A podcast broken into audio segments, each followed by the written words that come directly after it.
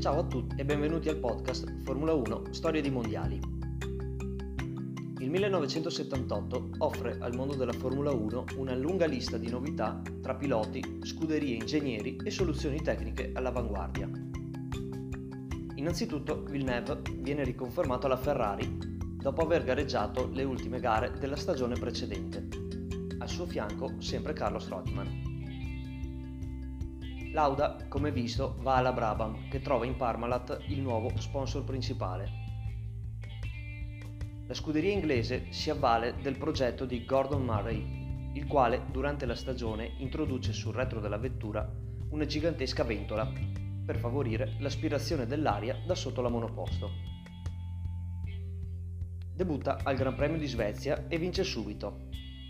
Molti team contestano però la soluzione la vittoria viene convalidata, ma viene subito proibito l'uso perché è troppo pericoloso per le vetture che seguivano, in quanto la ventola sparava all'indietro tutto ciò che trovava lungo la pista. McLaren, oltre a James Hunt, scende in pista con il francese Patrick Tambay, mentre Tyrrell affianca il debuttante Didier Pironi a Patrick Depailler. Nascono scuderie quali ATS, Theodore Merzario, fondata dall'omonimo pilota, e Arrows. Tra gli altri piloti debutta anche Keke Rosberg, padre di Nico. Alan Jones viene messo sotto contratto da Frank Williams, che porta dentro la sua squadra un altro progettista che farà la storia, Patrick Head. Infine, Colin Chapman crea l'ennesimo capolavoro con la Lotus 79, guidata dall'americano nato a Trieste Mario Andretti e Ronnie Peterson. Sfruttando l'effetto Venturi, un fenomeno di idrodinamico noto già da diversi secoli, si creava molta più deportanza e la vettura era molto più performante sia in rettilineo che in curva. Nasce così l'effetto suolo e le cosiddette wing car, dotate di minigonne laterali. La stagione del 78 inizia il 15 gennaio e termina l'8 ottobre dopo 16 gare. Le prime quattro vedono come protagonisti Lotus e Ferrari, che si alternano le vittorie. Ma dopo il Gran Premio degli Stati Uniti debutta la Lotus 79 e qui le cose cambiano. La corsa al titolo diventa un affare interno alla scuderia inglese.